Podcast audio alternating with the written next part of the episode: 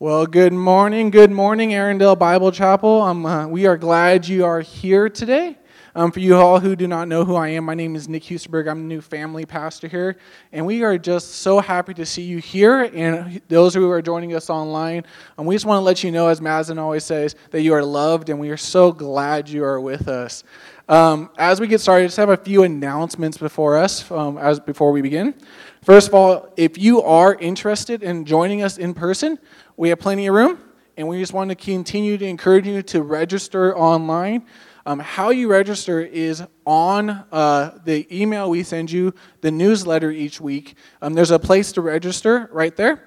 If you're not getting the newsletter, please let us know. And we'll um, just email us at office at arendelle.org, and we'll make sure you get that each week. In that is also the link for the um, prayer, sorry, for the prayer on Wednesday nights. Um, please join us with that. It's just a great opportunity to pray for our church and to um, and just bring up the Lord to some just special things that our church is going through and um, issues our church is, uh, as a family is going through. So just be with us on Wednesday night. Uh, also, finally, um, just on the announcement side, um, the kids ministry, as we are uh, still not meeting, I'm sending out lessons each week. And in those lessons are a couple just good, uh, three good resources. First of all, it is a lesson that is very self explanatory, um, and the links are just super easy to go through. Be doing that with your kids. It's going to be really encouraging to them and a lot of fun for them, and you can just work with them on that. Uh, there'll be a link to a song. And for most Sundays, we're going to play a song um, for the kids. And if the kids have seen it online, they'll be a little bit more prepared to do it in service or on um, with us. And it's a really lot of fun. And the songs are always so scripture centered and encourages them to learn God's word. And if you listen to it, guess what? You might accidentally memorize some scripture to yourself. And you never know, in the car, you might be dancing to, with it yourself. So it's lots of fun. And then also there'll be a sermon guide for your kids that they can fill out during the um, service. And please send that to us. Um, we'd love just to um, honor your kids for filling that out. Finally, today we have a guest preacher named John Brown. Uh, many of you might know him. I just want to read his bio. He grew up in Ottawa, and after graduating from Bible college and seminary, him and his wife spent five years planting in Quebecois in Montreal East. In 1985, he was invited to join the Cross World Mission Leadership Team as the associate director responsible for Asian ministries. In 1994, he received his doctorate from Denver Seminary. Uh, since 1995, John has uh, served with African Inland Mission in Toronto, uh, first as their Canadian director, and in July 2015, he moved to his posi- he moved to the position of director of AIM's Ministry to Africans in Canada. Uh, John and Jennifer have three sons uh, Tim, Jonathan, and Greg. All of them grew up here at Arendelle and were grounded in the faith in the Sunday school in, in the youth group here. Uh, John and Jennifer live in Ottawa now. Thanks for coming back. And I know you probably see a lot of familiar faces, and I'm hopefully glad to connect with you guys afterwards. Um, and like I said, guys, we are so glad you all are here with us today and you guys have joined us online. And as we just begin the service, um, as we always do, we'd love to begin it in God's Word. So if you can, please stand again. We have a congregational with us, a congregational uh, verse today, and we'll be coming from Revelation 4. Um, if you want, if you can stand, please stand with us. And so, like I said, we'll be coming from Revelation 4, as it says, as leader right here, and it has this on the screen. And then when it says congregation, you'll, you'll speak it with us. And so, let me begin. Revelation 4. After this, I looked and behold, a door standing open in heaven. And the first voice which I had heard speaking to me like a trumpet said, Come up here, and I will show you what must take place after this. At once I was in the Spirit, and behold, a throne stood in the heaven with one seated on the throne. And he who sat there had the appearance of jasper and carnelian, and around the throne was a rainbow that had the appearance of an emerald. Around the throne were 24 thrones Seated on the thrones were 24 elders, clothed in white with golden crowns on their heads. From the throne came flashes of lightning and rumblings and peals of thunder. And before the throne were burning seven torches of fire, which are the seven spirits of God. And before the throne there was as it was, were a sea of glass like crystal. And around the throne, on each side of the throne, are four living creatures, full of eyes in the front and behind. The first living creature like a lion, the second living creature like an ox, and the third living creature like a fa- with the face of a man, and the fourth living creature like an eagle in flight. And the four living creatures, each of them with six wings are full of eyes around and within, and day and night they never cease to say, Holy, holy, holy is the Lord God Almighty, who was and is and is to come. And whenever the living creatures give glory and honor to thanks to him who is seated on the throne, who lives forever and ever, and the 24 elders and worship him who lives forever and ever, and they cast their crowns before the throne, saying, Worthy are you, our Lord and God, to receive glory. For you created all things, and by your will they existed and were created. Let's pray. Before you, to worship you, to praise you, and to honor you. May our hearts be um, prepared. May our hearts be opened. May our hearts be ready to be confronted with the King of Kings and the Lord of Lords. Right now, Father, you sit down, you sit on the throne, controlling the cosmos. And Father, you have all things, you know all things, and you love all things. And Father, you love us here so specially. And as we just come and we get to see who you are, Father, may we um, be changed as we are confronted with the glory of God, as we are confronted with your amazing reality. May we leave here, Father, seeing you more clearly. Or as we just go into this next aspect, aspect of worship, as we sing praise songs to you, may we sing this out of a heart overflowing with joy, overflowing with um, a sense of love of you because we know we are so greatly loved by you. Father, I just pray that you would have your hand on this service. We pray this in your son's name. Amen. Well, amen. Thank you so much, Nick.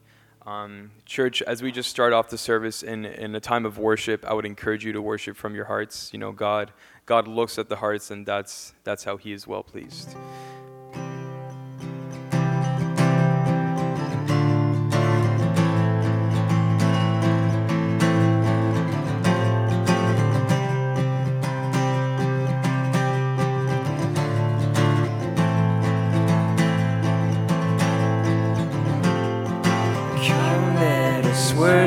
Our King.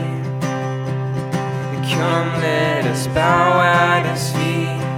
He has done great things. See what our Savior has done. See how His love overcomes. He has done great things. He has done great things.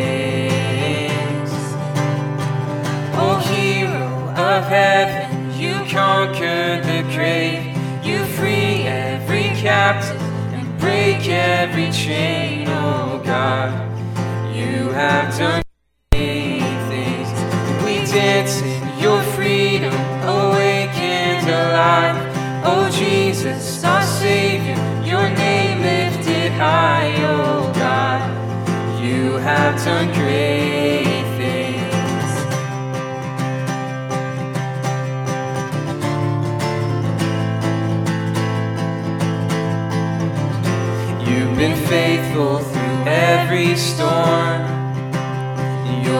faithful forevermore. You have done great things. And I know you will do it again. For your promise is yes and amen. You will do great things.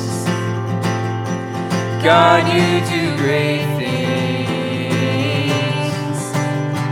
O hero of heaven, you conquer the grave.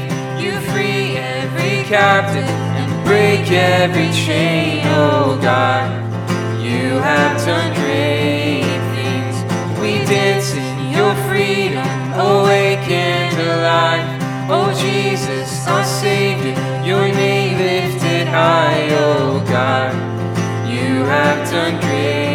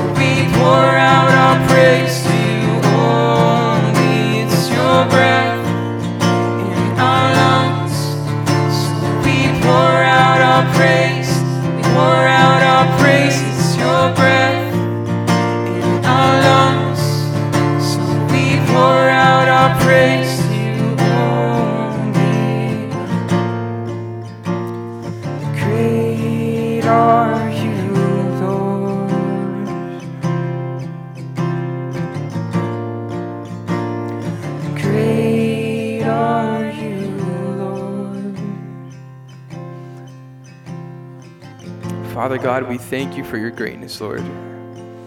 We thank you for the breath in our lungs, Lord, because that is a gift from you every single day. I pray that you would just receive our praise right now, Lord, because you deserve to be exalted, Lord. You are worthy of our praise, Lord. Lord, just bless this time together, Lord. Soften our hearts right now, Lord. And I pray that you would speak to us, Lord. We just give this time into your hands and just have your way, Lord. In Jesus' name, amen. You may be seated.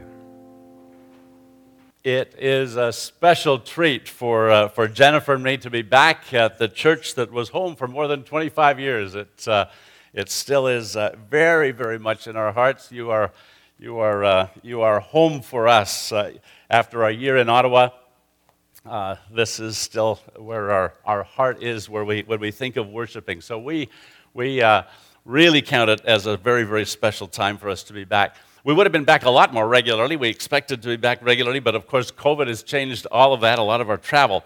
But uh, it's, uh, it's, uh, it's great that we've been able to get back. Things are opening up some, and we've been able to be here this, uh, this year. You are for you were and uh, for many years uh, many of our closest friends we still count many of you as our as our closest friends today it was here that uh, we raised our three boys and and it was uh, through interacting with you in sunday school and youth group that they came to love the lord you have uh, as a church been, been uh, deeply interested and prayed and lifted us up and sacrificed financially for us, as uh, was read a little bit earlier, in our years of leadership in Africa Inland Mission, and now as we continue on with AIM in ministry to Africans in Canada. We can't thank you enough.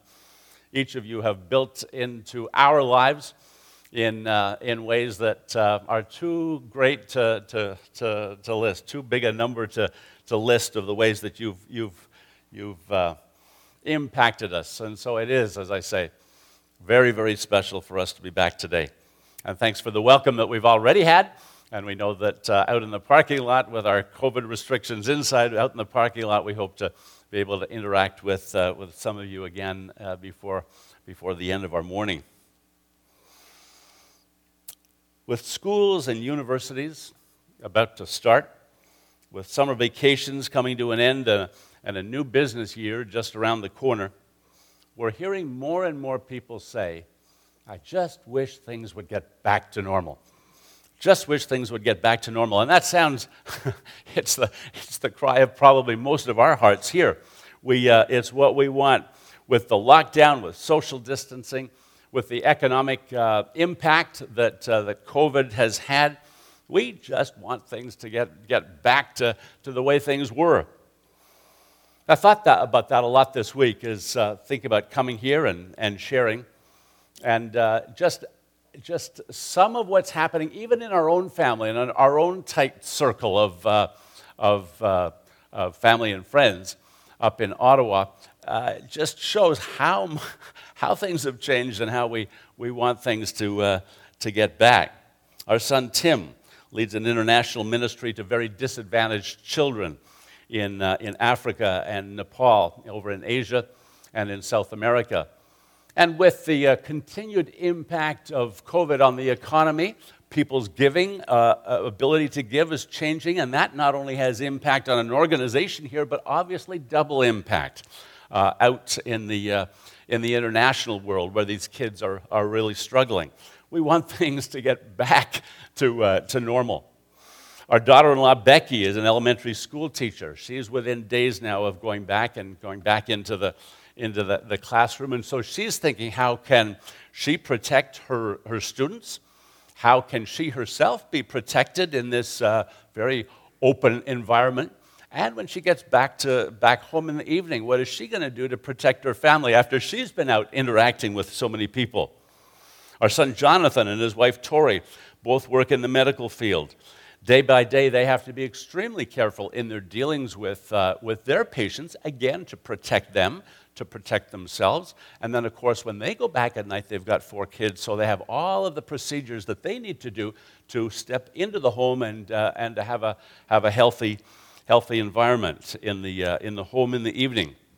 Just this past Thursday evening, Jennifer and I had dinner with a pediatrician who works out of Children's Hospital of Eastern Ontario.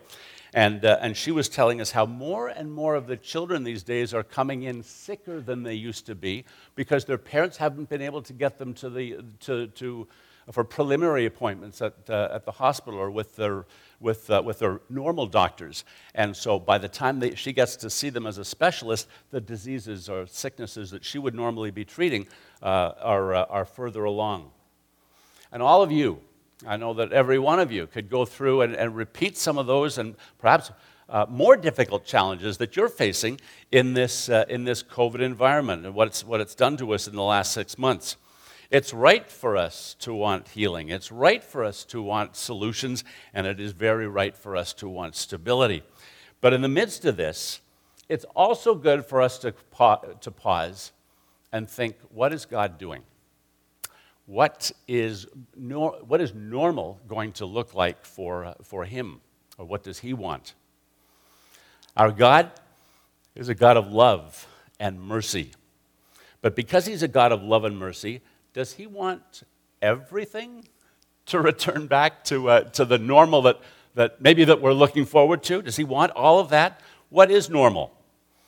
Tragically, tragically along with normal health and normal school and and normal business, there's also normal sinning, normal selfishness, normal political intrigue, normal shady business practices.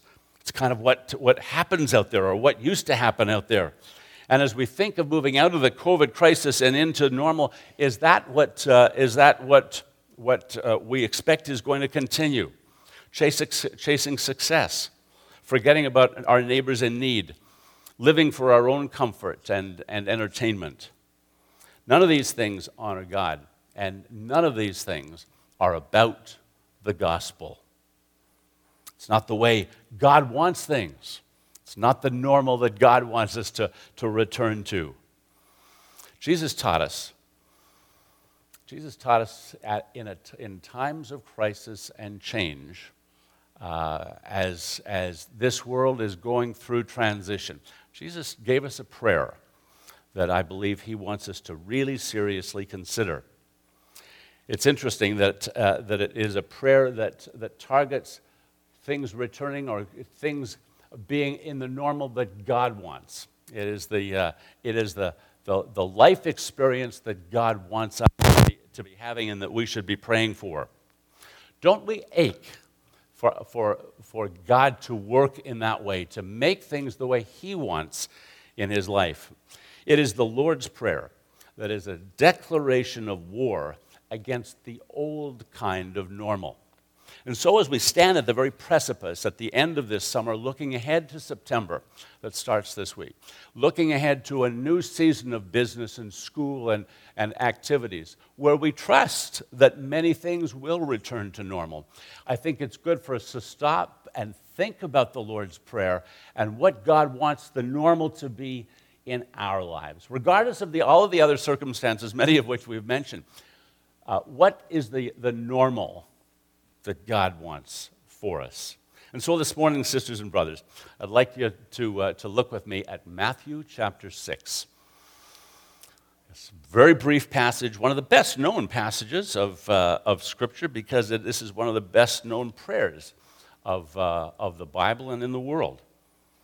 Uh, if, you have your, if you're here in the, uh, in the sanctuary, then uh, you will find this passage, Matthew 6, on page 811 of your of your um, uh, Pew Bibles, and at home you'll be able to find it as well. Uh, Matthew chapter 6, verses 9 to 13. Jesus, in the midst of the Sermon on the Mount, the uh, best known sermon ever preached, a time of, of, uh, of change and conflict in, uh, in Israel and Judah at the time, um, Jesus says to his disciples, to his followers, to those who have followed him up on the mount, Pray then like this Pray then like this Our Father in heaven, hallowed be your name. Your kingdom come, your will be done on earth as it is in heaven. Give us this day our daily bread, and forgive us our debts, as we also have forgiven our debtors. And lead us not into temptation, but deliver us from evil. you get a, a bit of a sense in those few verses why I have, I have entitled this message that this is a blueprint for prayer as we begin this abnormal fall. As we think about what lies ahead with all of the changes here at the, here at the chapel, but out in the world and in your workplace and at school. This is a blueprint for prayer for us as we step into a, a very abnormal fall.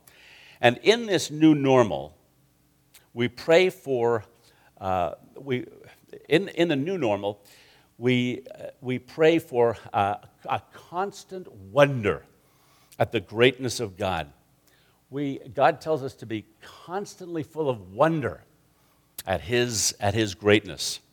The great preacher of the 1800s, Henry Ward Beecher, said, I used to think of the Lord's Prayer as a short prayer but as I live longer, I see and I see more of life, I begin to realize that there's no such thing as getting through it. If a man in praying that prayer were to be stopped by every word until he had thoroughly prayed it, it would take him a lifetime.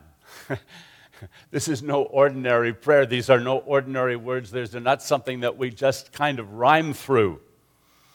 It's not just that this is a great prayer, it is because of the greatness of God that Jesus taught us to pray to that makes it so well known, so applicable to us today at the, uh, at the end of August, at the threshold of a new, new church and a new business and a new school season. Verse 9 says, Pray like this. Jesus says, Pray like this, our Father in heaven. We so often forget how unique it is how dumbfounding, what a dumbfounding privilege it is that we can go directly to God, the God of, of the universe, and that we can call him, what? that we can call him Father. Do you know that's not true of other religions? It's not true of other faiths. It's not even, even true of many in, in our own circles that they would think of going to God and calling him Father. Listen to these verses. John 1:12 says, "To all who receive him, who believed in his name, he gave the right to become children of God." His children.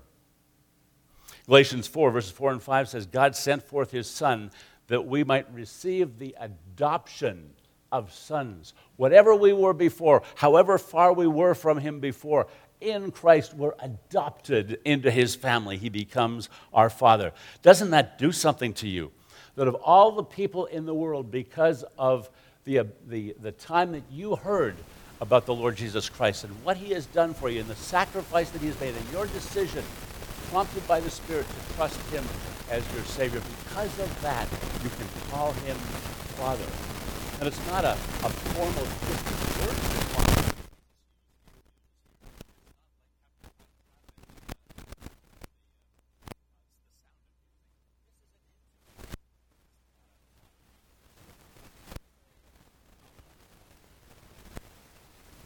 original language here Abba, Father. That's the very name that Jesus had for Father.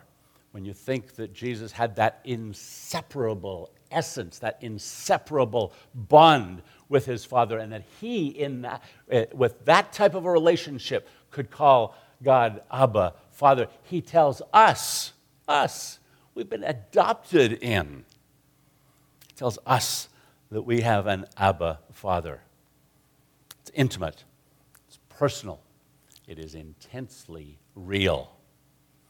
And our Abba Father is with us when we need Him most, when we're overwhelmed with grief and sorrow, when pain seems too much, when fear cripples us and disease impacts us. In those times, He is our Abba Father. He is there. We can call Him God, Dad. My own father passed away in Ottawa about 20 years ago. And there are still times when, boy, I'd like to, to talk to him and, and show him what, uh, what I'm up to, or ask him questions like, what do I do with the water problems in our house that, uh, that we've got right now? And, uh, and I'd like to tell him at times that I love him, and I'd like at times to thank him for being the example that, uh, that my dad was for me. I can't do that with my earthly dad anymore, but I thank, thank the Lord that I can do that anytime I can call on my my heavenly Father and call him my dad, my Abba, anytime. And so can you in Christ. Jesus says he is not just Father, however. As minding, as mind-bending as that is, he is our Father.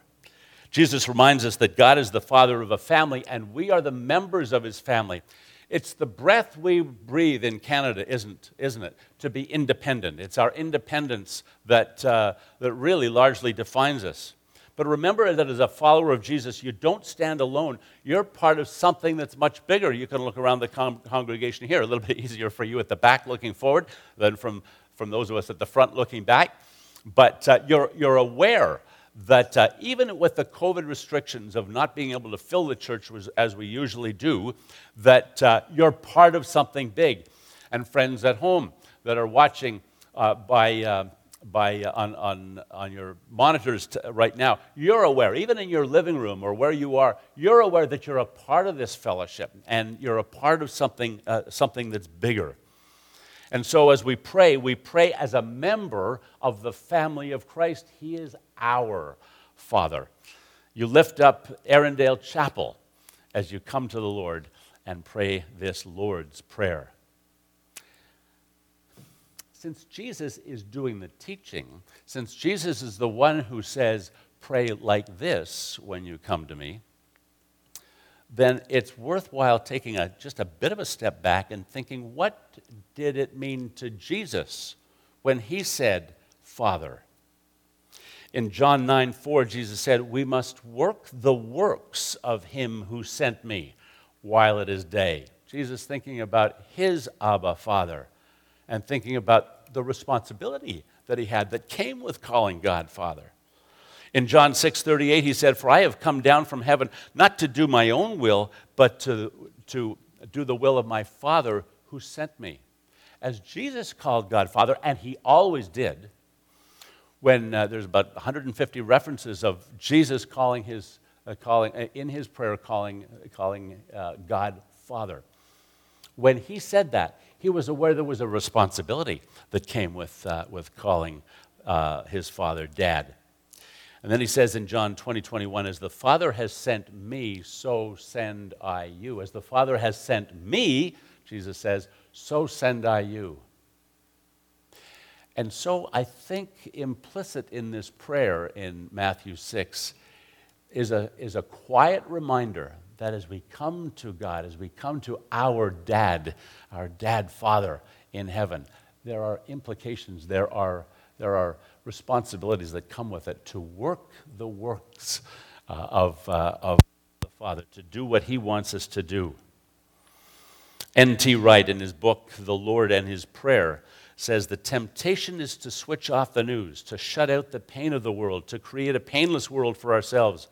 But if we take the risk of calling God Father, if we take the risk of calling God Father, then we are called to be the people through whom God shows His love and heals the pain of the world. That's why, Wright says, that's why calling God Father is the great act of faith, of risk. It's a wonderful privilege, but it's a responsibility to our Father. And not only do we have, have that, that, that honor of calling our great God our Father, but um, he should be held in highest honor, Jesus says. Wants us to remember that. He is dad, he is our heavenly Father in heaven. But he, we, he continues, Hallowed be your name. Jesus uh, drops this, this rather obscure word. We think of hollow, not hallow. We, uh, we wonder what that means. Hallowed be thy name. It's maybe one of the more unusual uh, phrases that we know and come, that comes to our mind in the New Testament. What does it mean? Well, it's really not that curious at all. Do you remember a moment ago we were singing? Uh, we were singing Holy, Holy, Holy from Revelation chapter 4. It's, uh, it's really just saying that, that God is holy and he should be recognized as holy. It means that he is set apart or he is to be revered. He's, Jesus is saying in our prayer, as we launch into this fall, never forget to be praying that God, God would be revered that his name would be revered. And it is his name. It's, uh, it says, Hallowed be your name. Interesting, eh? He doesn't say, May God be hallowed. Uh, may, may, God be, be, uh, be revered. He says, May your name be revered. A name in the Bible re- represents the whole nature of the person, it's the sum total of, of a person's attributes or, or characteristics. And so when Jesus says the name of God, he's saying everything about God. Everything about God. And as I pray, I'm saying, help me to be in awe of everything about you, God. The fear of the Lord is the beginning of wisdom. Be still and know that I am God. God, may you be revered. May everything about you be held in, in highest honor by all people, at all times, in all places. Hallowed be your name. Can you imagine the difference in the world if everyone viewed God that way? And this great God wants earth to become more and more like heaven. He is hallowed in heaven Jesus says uh, and prays, Your kingdom come, your will be done on earth as it is in heaven. The kingdom of God is just the rule of God, the rule of God wherever He is. If we ever thought of the, the kingdom of God as something that's pie in the sky, that it's some, it's some expression of the Bible that really doesn't really uh, have any application to, to where I am, it's just where God is that He would be, that He would be seen as ruling it's all about the here and now. It's not the hereafter. It's all about the here and now. The kingdom of God, very simply, is where the king is, where God is, where he rules. Heaven is God's space, where there is no injustice, no hunger, no guilt, no evil. The earth is our world, our space, where there is, unfortunately, all of those things evil and regret and suffering. Don't we long? Don't we long as Christians, don't we long as those who call God our Father for heaven's space, for God's space to, uh, to be like ours, our, for our space here to be like God's space? During my three years of seminary, I, uh, I attended seminary just outside of Washington, D.C. During, during those years, my, my closest friend was a young African American man named Byron. I had a, uh, a, Bible study with Byron in his dorm at the, at the University of Maryland, and over three years, we, uh, we spent a lot of time together, and it was amazing to see how, how tremendously he grew in the Lord. And, and uh, the discipleship that took place very quickly became very, very mutual. He was building into my life. After three years of friendship with Byron, um, he became, at, uh, just at about the time of my graduation, he uh, became one of my uh, groomsmen in Jen's and my wedding, and several weeks after that, I was a groomsman for him in, in his and, and Pam's wedding. And so you, you can imagine that, uh, that we have stayed very close. After my graduation, he, uh, he actually finished up his studies at, uh, at the undergrad level. He went into seminary, into my seminary, continued on, and uh, for 30 years, he has been the, the same pastor. He's stuck with one church uh, just outside of, of Washington, D.C. So I couldn't help but think about Byron and Pam and how they were doing when violence exploded in the U.S. this spring. I was thinking a lot. You know, hear about the news reports, you read, read what's happening uh, in the, um, on the internet. And I kept thinking, what, what's going on with Byron and Pam? And so on Saturday evening, May 30th, I sent him an email Dear Byron, Jennifer and I have been horrified by, by the injustices inflicted on black Americans this, these past weeks. It's reaching a climax on Tuesday with the murder of George Floyd in Minneapolis.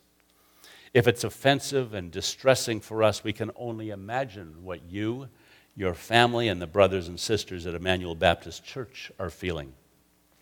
As you preach to your youth and your congregation tomorrow, may the Lord powerfully use you to speak peace to those who are distraught and to renew the faith of those who are confused and angry. Well, with all that was happening and with the responsibility on Byron's shoulders, it took a few days for him to, to reply. But towards the end of the week, he said, Dear John, thank you for thinking and praying for us during this, tribul- uh, this uh, turbulent season in the U.S. The events of the day are not new to me. I have lived it my entire life. I know that people have a sin nature that can only be eradicated by the transforming power of Jesus Christ. I came to terms with this a long time ago. It doesn't make it any easier to endure hatred and injustice, but listen to this. He says, I look forward to the return of Christ that will put an end an end to all unrighteousness. I look forward to the return of Christ that will put an end to all unrighteousness. Father, your kingdom come. Your will be done on earth as it is in heaven. Do you feel the world is broken? We do. Do you feel the shadows deepen? We do. But do you know that all the dark won't stop the light from getting through? We do. Do you wish that you could see it all made new? We do. Is all creation groaning? It is. Is a new creation coming? It is. Is the glory of the Lord to be the light within our midst? It is. Is it good that we remind ourselves of this? It is. One day, God will put down every unjust, every, every impulse that is evil in this universe.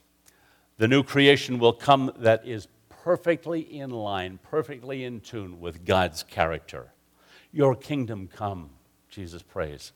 He teaches us, Your will be done on earth as it is in heaven. See, in the new normal, we will constantly wonder at the grace of God. And then, second, in the new normal, we will see our needs differently. In the new normal, we will see our needs differently. We've been through the first, we've got through the first half of the prayer where it is very you centered, you being God. We, we're, we're focusing on God and, and His greatness. And then, without, without in any way diminishing that, or without taking our, our eyes and our hearts off of the greatness of God and, and our Father, now we look at our own needs in light of God's greatness. And we will see our needs differently in, in verses 11 to 13.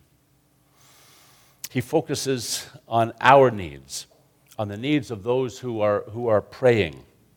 By saying that, I'm not saying, uh, uh, as I say, that, that we're in any way minimizing the greatness of God that we have been meditating on. But now we look at ourselves and we look at ourselves and our needs differently. You see, if our goals in life are not in line with God's goals, we're going to see our, our needs in a, in a particular way. And they're not necessarily the way that God sees them. If our life's purpose is simply to be happy or successful, we're going to define our, our needs as those things which which enable us to get to that kind of a lifestyle, to be happy in, our, in, and, of, in and of ourselves. But when the purpose of, of life is to work for God's purposes, our needs become framed by, those, uh, by, by that environment, by that goal. And so the needs here in verses 11 to, uh, to 13 are what we need, what we require to carry out God's great agenda. And if that's the case, let's look at the needs that Jesus calls us or tells us to pray for. First, we recognize our, our dependence on our Father for our basic needs. Our basic needs. Give us this day our daily bread. Isn't it tempting to race through everything else in the Lord's Prayer so we can get to this one? Give us this day our, our, daily, our daily bread. We race through the Lord's Prayer as, as uh, up to this point. Uh, we, uh, we race through on earth as it is in heaven, and then we take a breath and say, okay, now this is what I'm really here for. Uh, God, uh, I, I, I must have this, this and that. I want this daily bread. I want these things taken care of. And off we go on our shopping list. As someone has said, God gets in the, or, or uh, uh, greed gets in the way of grace. But if we don't spend time worshiping, if we don't spend time worshiping our, our Father in heaven and seeking to honor His name, then His desires and the things that we count as our daily bread are all stamped me. They're stamped me. What is this bread? Bread is simply our, our basic physical needs. It's what Paul says in 1 Timothy 6 8. If we have food and clothing, then we'll be content with that. It's totally right for, to, to pray for basics, for food that gives us the energy, for health that gives us the ability to, to, to function the way God wants us to, for clothing that gives us warmth and makes us presentable to others. We need those basics, don't we? To do God's work, to do God's work and to be what He wants us to be. Give us this day our, our daily bread. God, Jesus says, will provide everything our bodies need to accomplish everything that He desires. That's exactly what, uh, what he's saying right here on the Sermon on the Mount as he, as he instructs us to prayer, to pray. Matthew 6 8 says, Your Father knows what you need before you ask him. And so go to your room, close the door, and pray, uh, pray to your Father. Then your Father, who sees what you need in secret, will reward you. So Jesus is building in the, in the Lord's Prayer, he's building on, on some of what he has said or what he will say in this, uh, in this Lord's Prayer, in, rather in the Sermon on the Mount. And in the sermon, in this sermon on in chapter 7, verses 7 and 8, Jesus says, Ask and it will be given to you. Still within this, speaking to the same group of people, still up on the, on the top of that mountain, the Sermon on the Mount, he says, within the context of the Lord's Prayer, ask and it will be given to you, for everyone who asks receives. How much more will your Father in heaven give good gifts to those who, who ask him?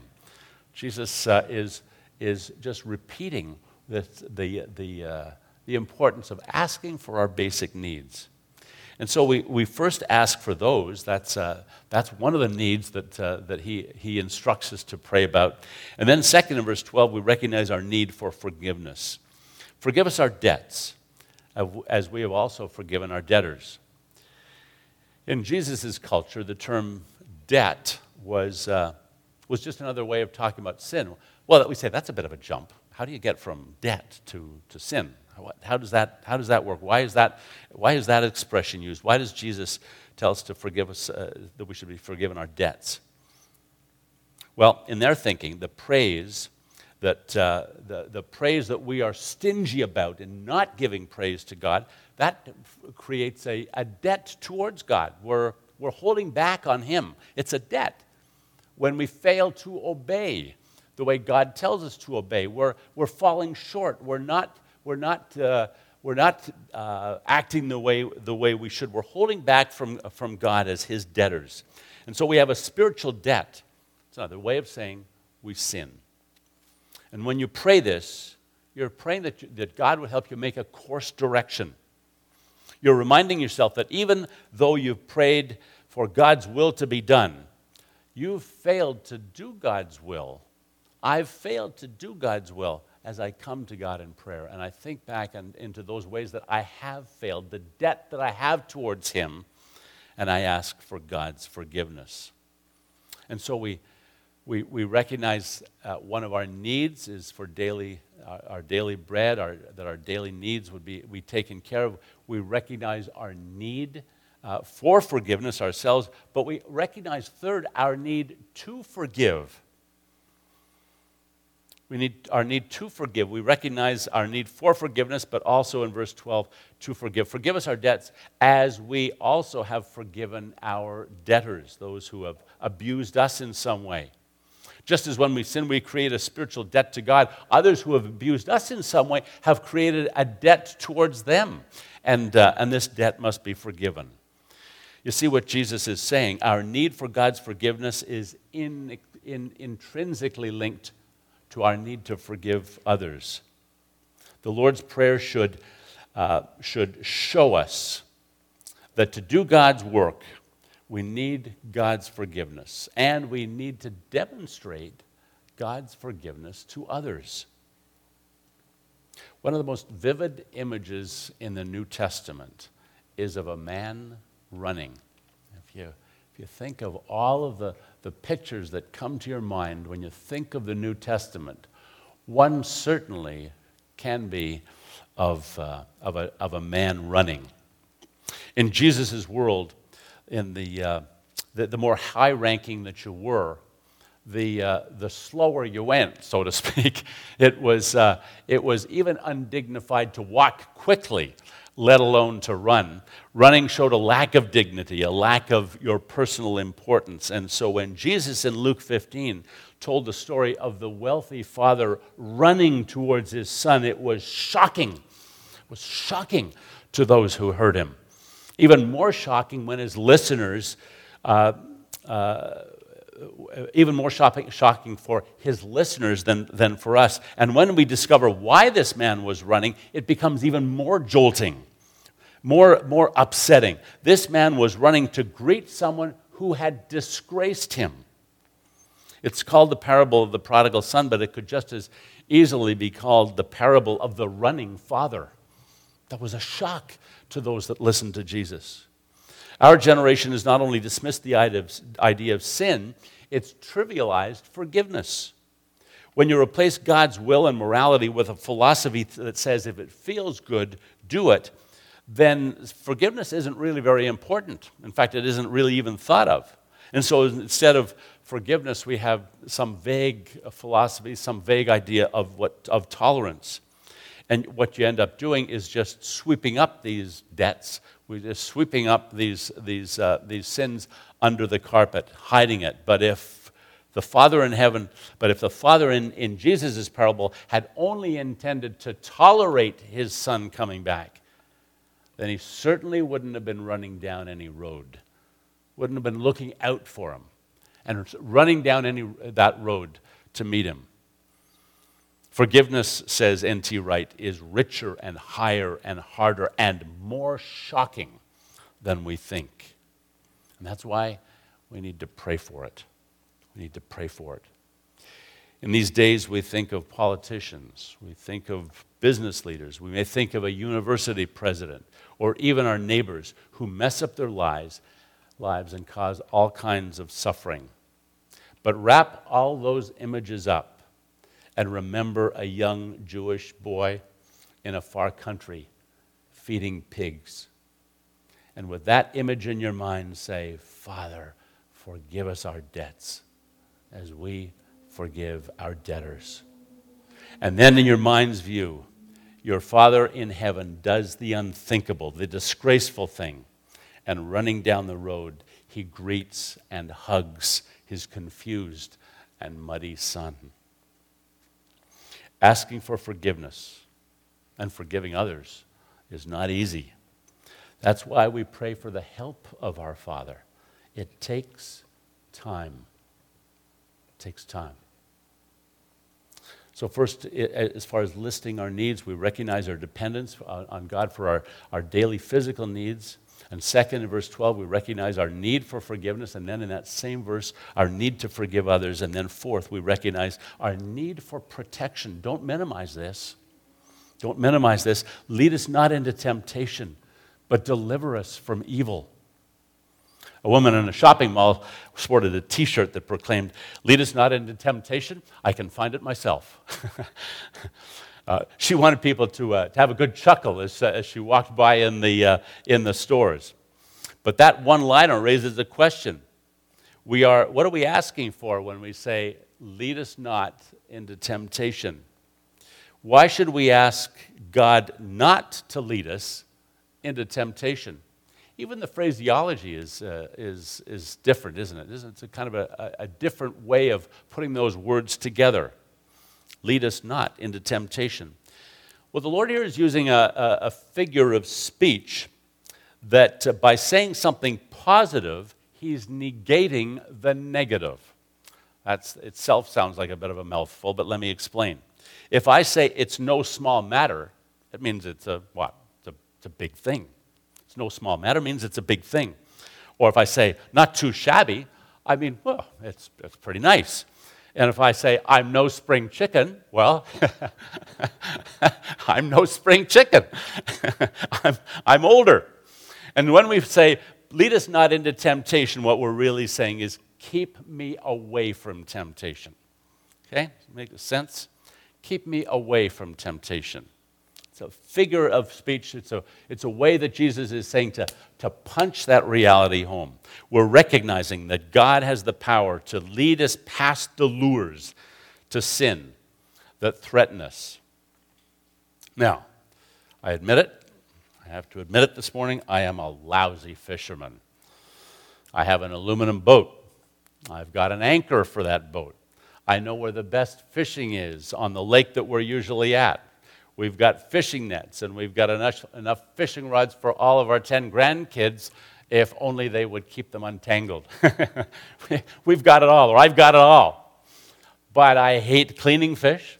I don't particularly like eating them, and I just don't have the patience to be going out at six in the, in the morning to be, to be going after them. All of that, I'm, I'm not a great fisherman, even though I've got all, all the stuff for it. But, having said that, I love to see someone who's good going out and doing it and being successful. I like that part of it, I like. And a few weeks ago, my son Greg brought his best friend Jeremy up to our place. And I'm telling you, that guy from, uh, from Belleville, he knows how to fish. He's out on Lake Ontario every weekend. He knows how to do it.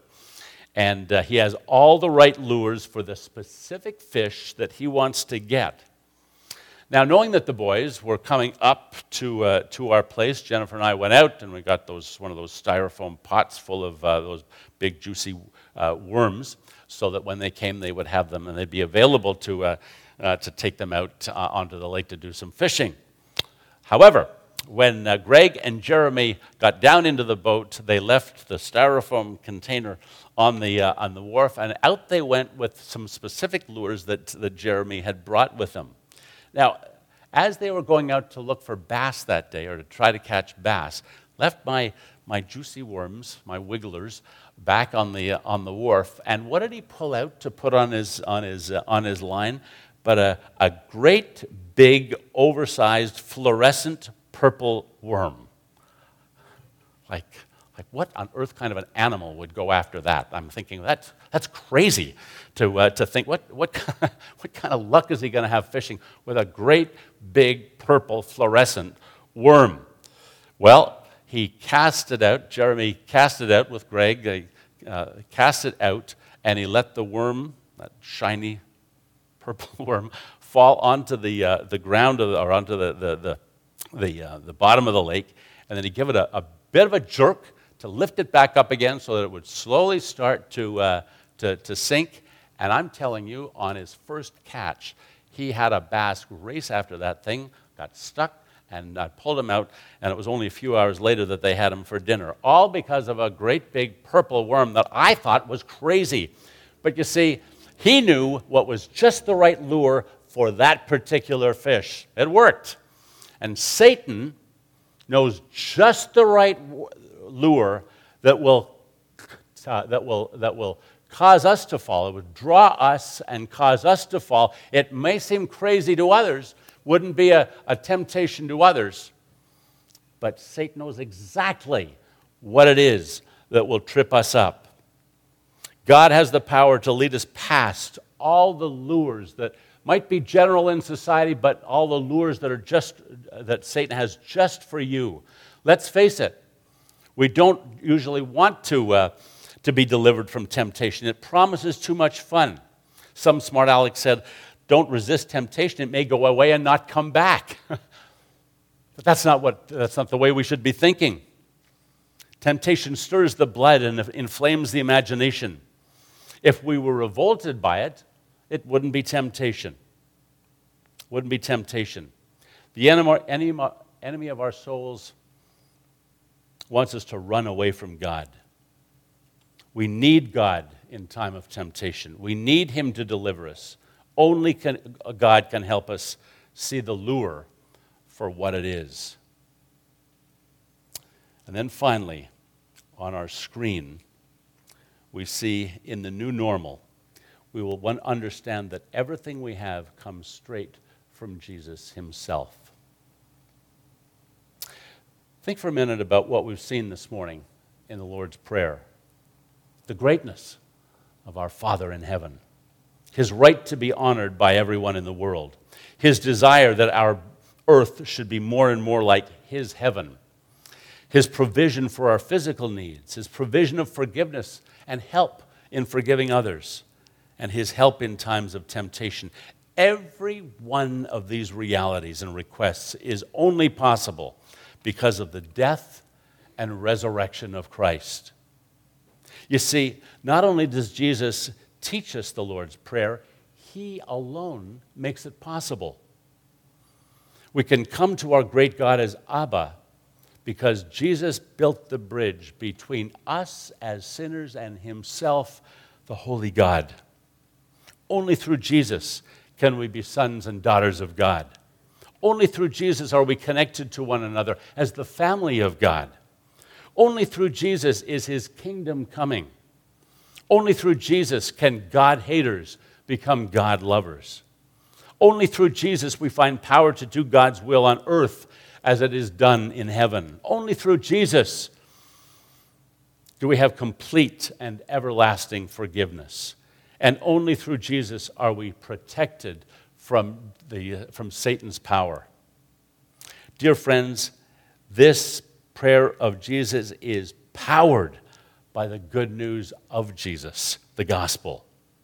You see, not only does Jesus teach us this prayer, he alone makes it possible for us to pray it and to see God answer this way in our lives. And so, if Jesus taught us the Lord's Prayer, so we could live a new normal this fall. Let's begin praying it now. Let's begin praying it this morning. Slowly, thoughtfully, humbly, gratefully, allowing its truths to shape us and shape the rest of our prayers through the day, whether it's today or this week or in days to come. So I'd like to ask all of you to, uh, to stand. I'd like you to, to stand now. And for those of you at home, to perhaps stand in your, uh, in your living room or in the place that you're watching the monitor. And could we conclude today by saying the Lord's Prayer together in the sanctuary here, as, as I say, and, uh, and at home? Let's bow our heads. Our Father in heaven, hallowed be your name. Your kingdom come, your will be done on earth as it is in heaven. Give us this day our daily bread, and forgive us our debts as we have forgiven our debtors. And lead us not into temptation, but deliver us from evil. That's our prayer today, Father. Make it our prayer all through this week and in the days to come, in the new normal that you want in our lives. In Jesus' name. Amen.